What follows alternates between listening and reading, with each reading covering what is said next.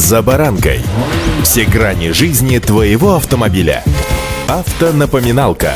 Комментарии экспертов. Советы по обслуживанию автомобилей в программе «За баранкой». В ГИБДД подтвердили планы разрешить водителям уже с 17 лет садиться за руль. Сегодня разбираемся, зачем это нужно, какие условия придется соблюсти и что грозит при их нарушении. С вами Забаранка Александр Карпов. Здравствуйте. Автомобильные факты. Я думаю, что ни для кого не секрет, что сейчас экзамен в ГИБДД можно сдавать начиная с 17 лет, но даже успешно пройдя тестирование, садиться за руль по действующим правилам разрешено только с 18 лет. До этого момента в ГИБДД водительское удостоверение просто не выдадут. Если такого водителя остановит инспектор, нарушителя накажут согласно статье 12.7 Кодекса об административных правонарушениях управление автомобилем водителем, не имеющим права. Штраф влечет от 5 до 15 тысяч рублей. Накажут и того, кто не уследил за своим автомобилем и допустился, что в него заберется подросток без водительского удостоверения, передавшему свое транспортное средство водителю без прав, грозит штраф до 30 тысяч рублей. При этом в ГИБДД обращают внимание, что прошедшие обучение молодые водители, которые вынуждены еще год ждать возможности сесть за руль, за это время теряют практические навыки. Автомобильные факты.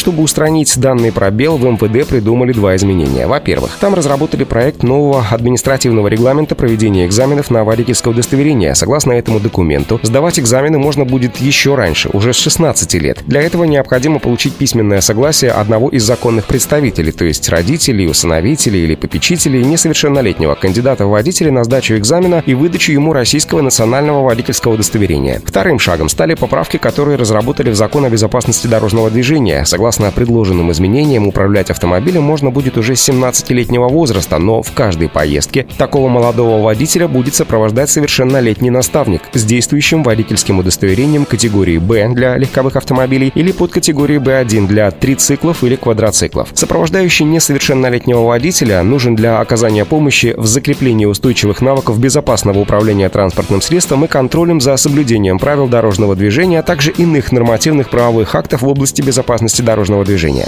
Автомобильные факты.